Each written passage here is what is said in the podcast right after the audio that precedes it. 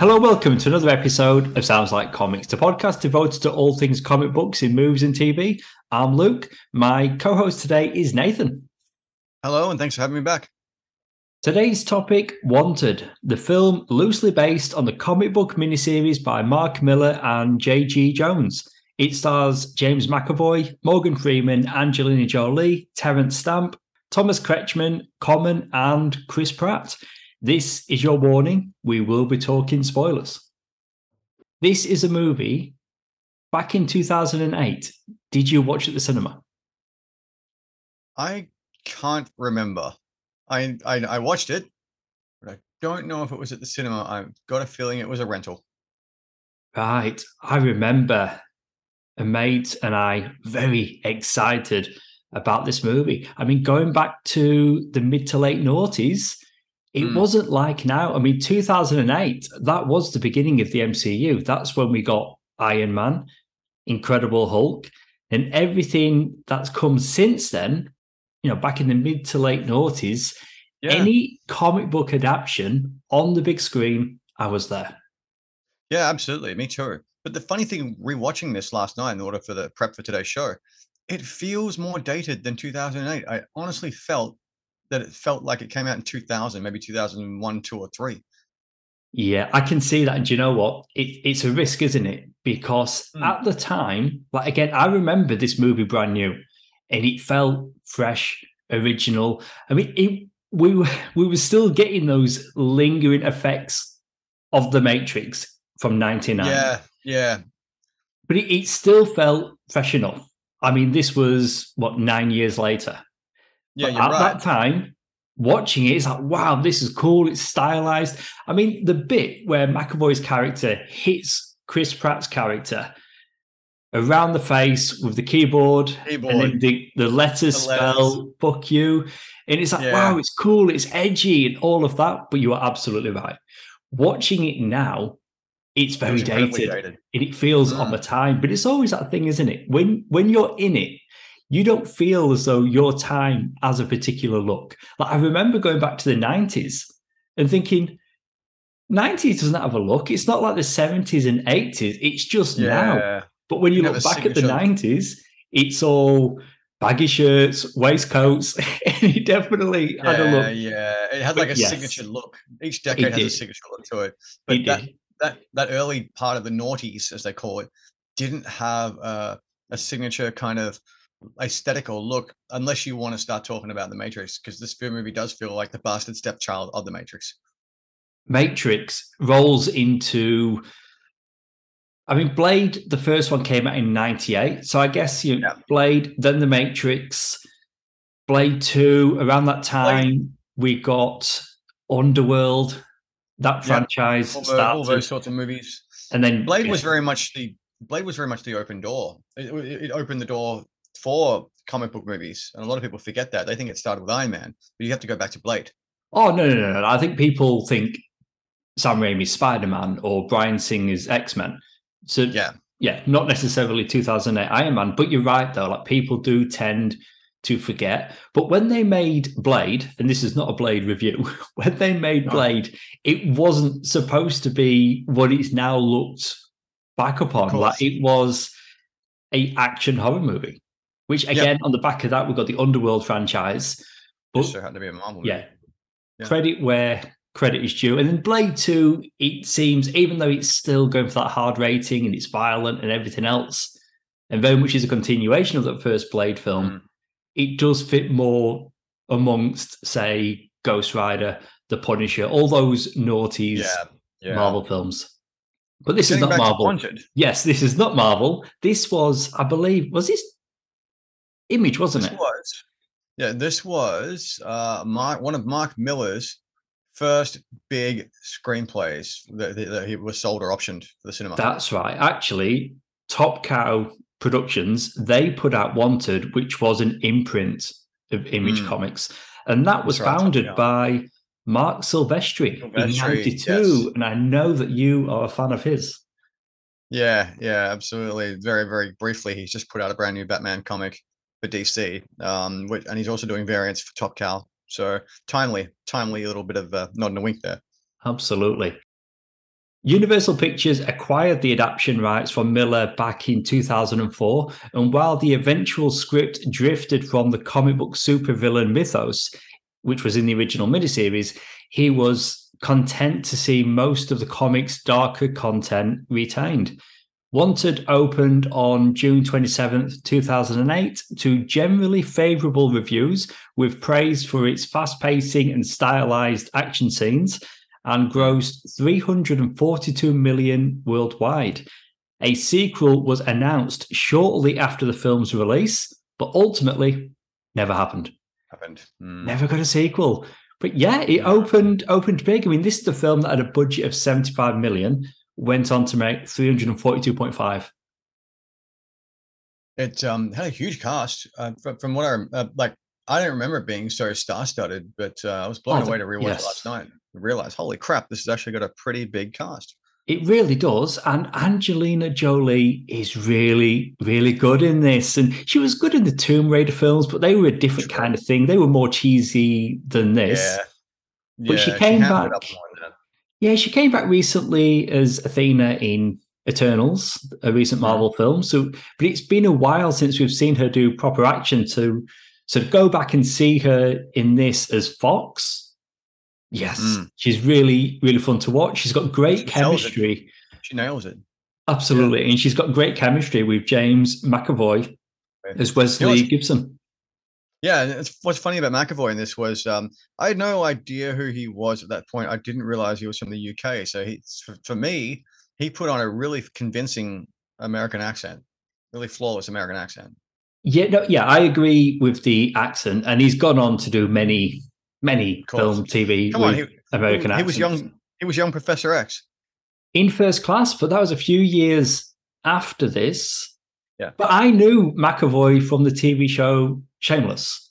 And ah. he's got his, his his own accent in that. So I knew that he that he wasn't American, but he plays it he plays it really well. Like and he's very he good at playing that unassuming guy. Like when he's having the panic attacks and he's trying to take his medication because he doesn't realize the medication is suppressing his his abilities that he's inherited from yeah. his dad.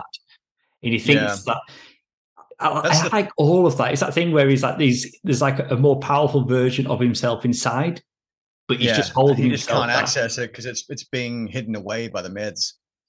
Yeah, but McAvoy was interesting casting, especially for back then. In two thousand six, he screen tested, but he was getting rejected.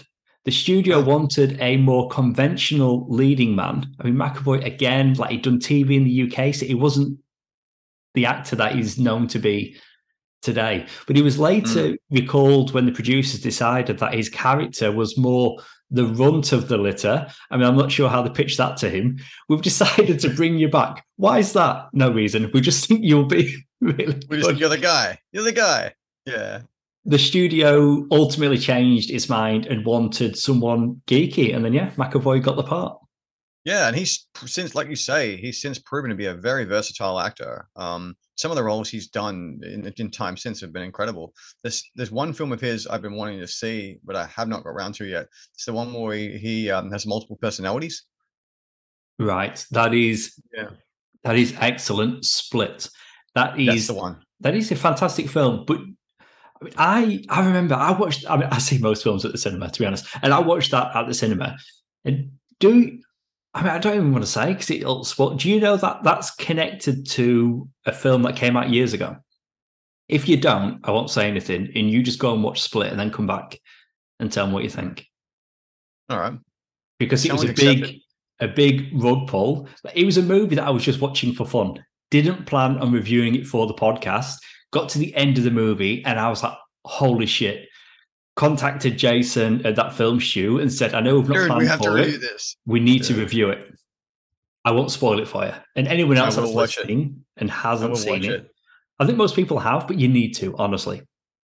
Absolutely check that out. He's, another one he's in that you just reviewed called Victor Frankenstein, which uh, I haven't seen, but that's caught my eye too because yeah, uh, I want to see... Um, Watch that, for, watch that for the first time. So the movie is Victor Frankenstein, mm-hmm. but it's from the perspective of Igor.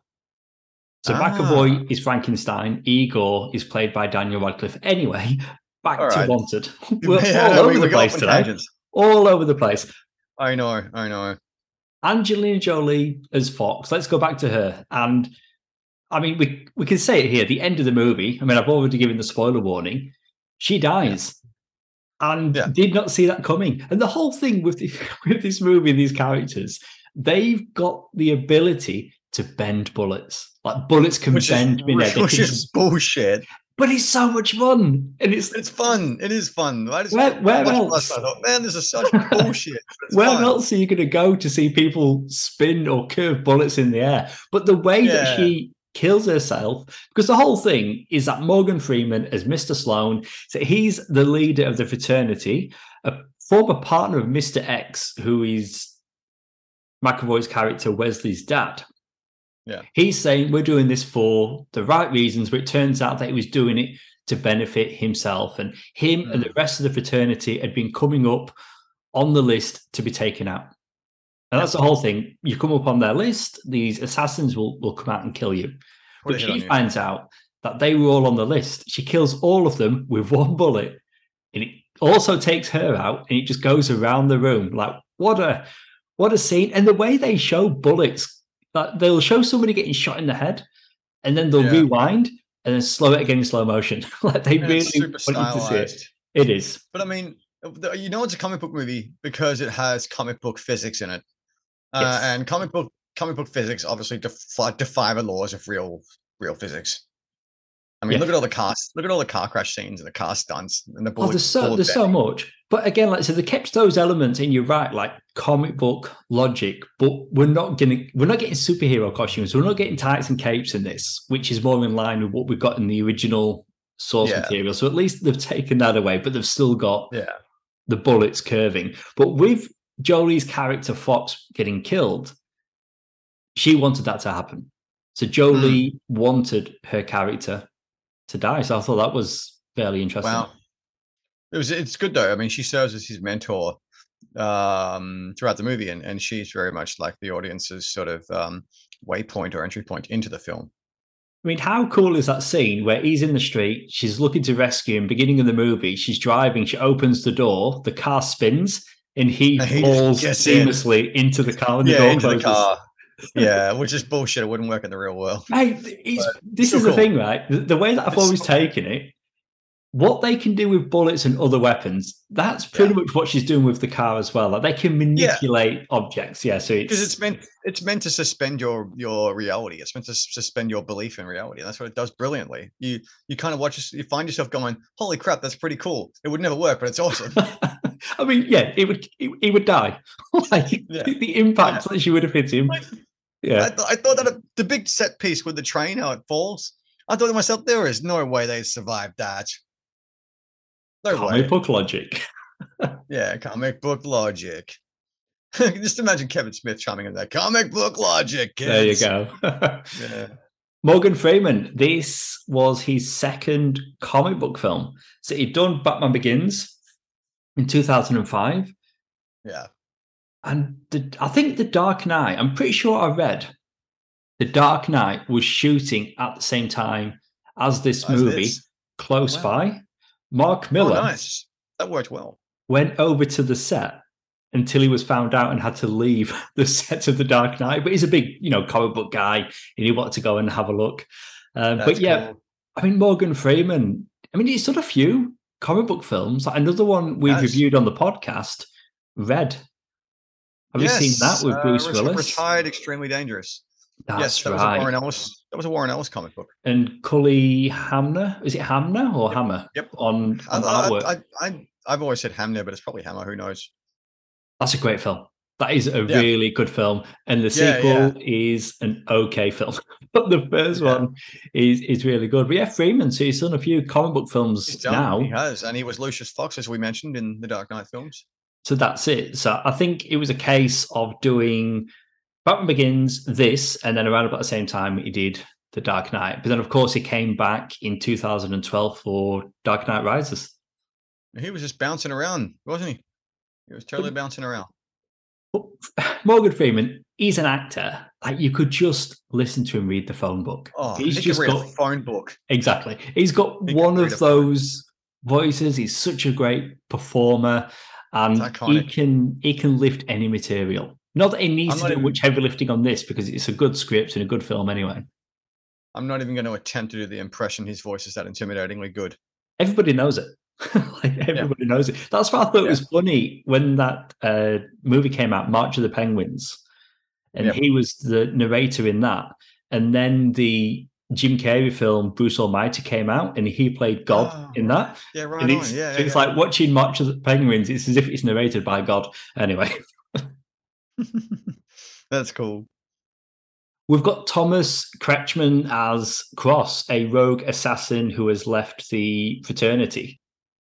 He's the guy that was beating him up, like wail, wailing on him. Cross. No. Cross was revealed to be his dad, wasn't he? Uh, that's right. Yep.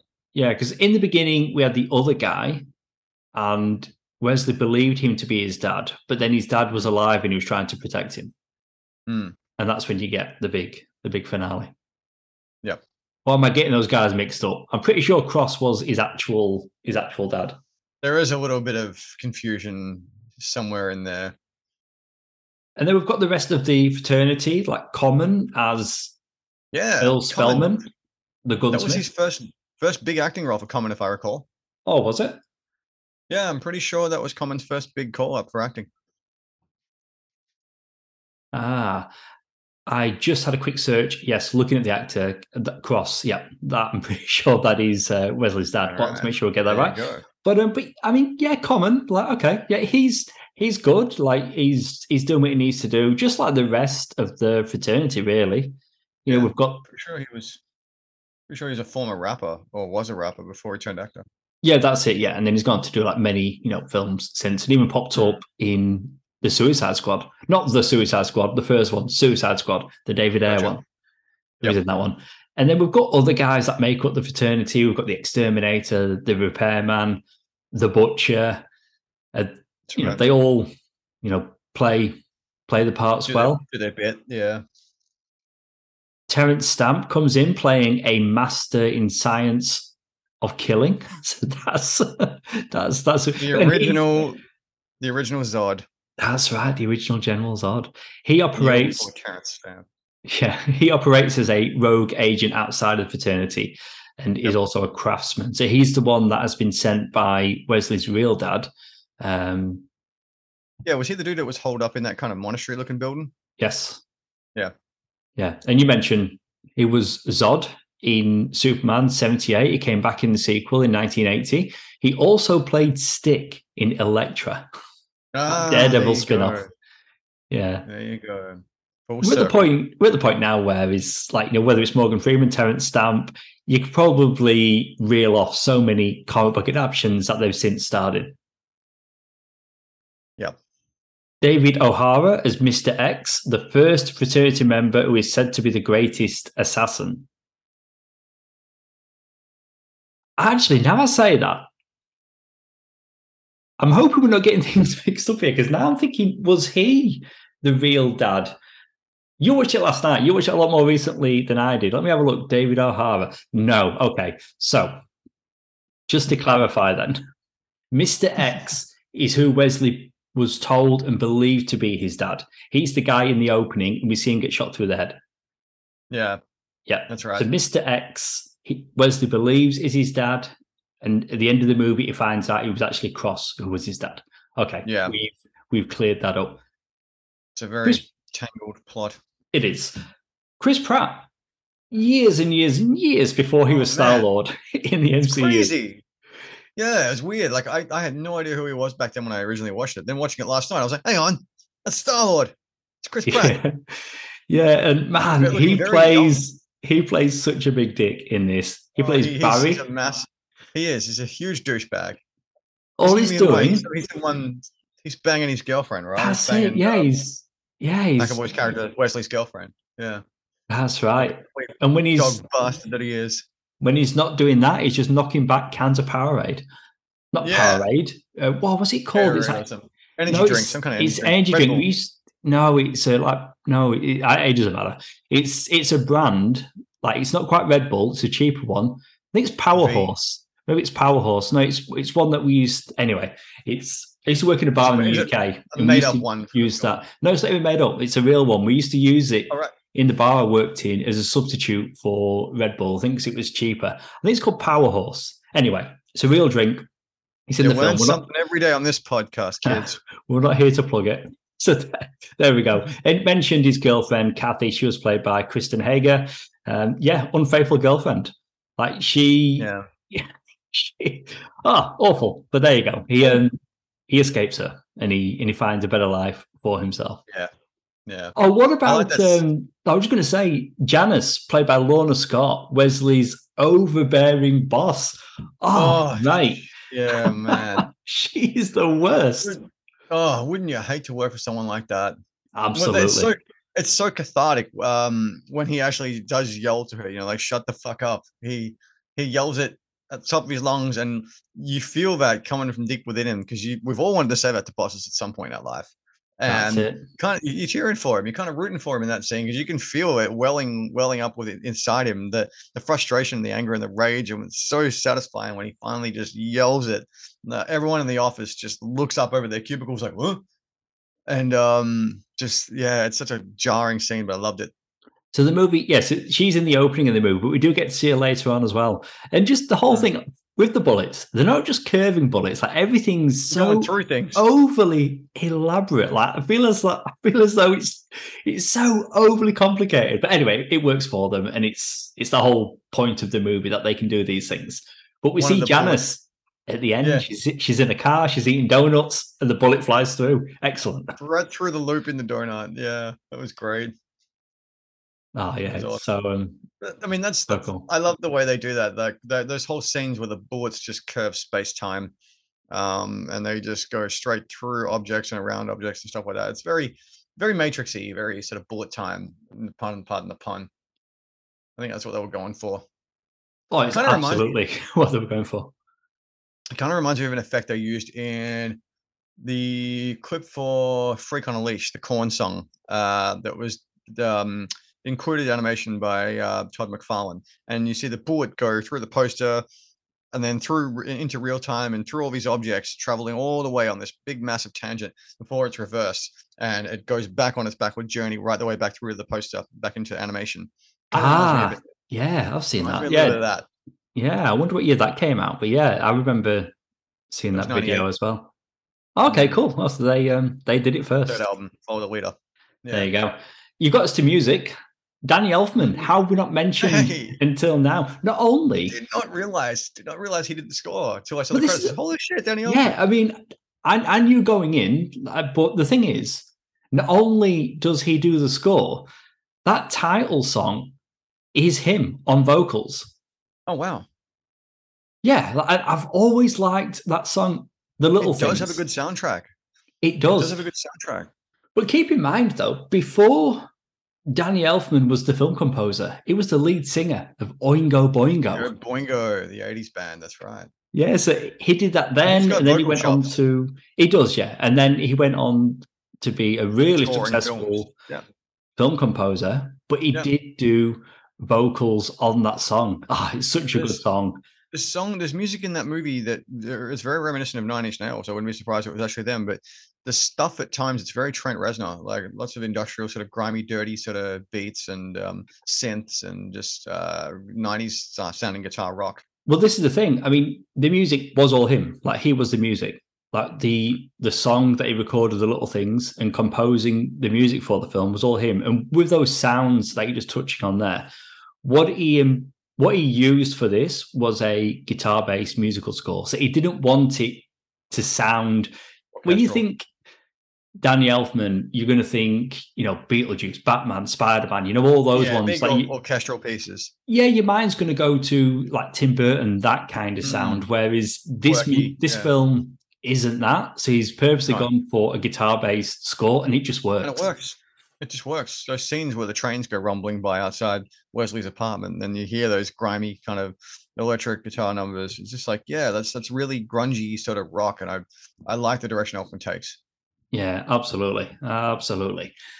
So this film, there, Nathan, if you're going to rate it out of five, look, um, I don't think it's aged very well over time. I sort of didn't enjoy watching it as much this time around. I must admit, it felt really dated. Uh, my interest levels plummeted a bit toward the film's crescendo. Um, there were some bits to like about it. Um, there were some things that I found amusing, but to me, I'd probably go at, at like a three.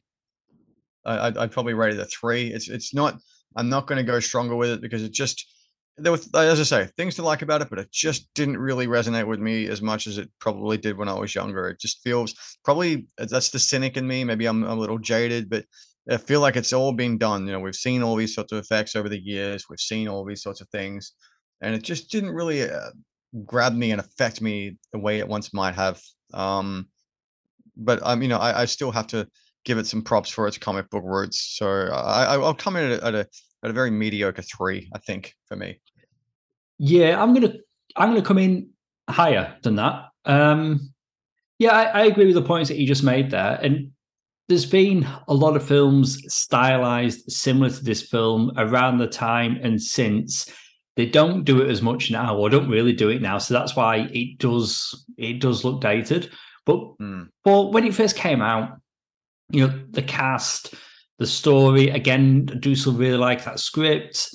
Um, the music, it does have a lot going for it. But again, back in two thousand eight, it was fresh, it was original. Now you look back on it and it's extremely dated.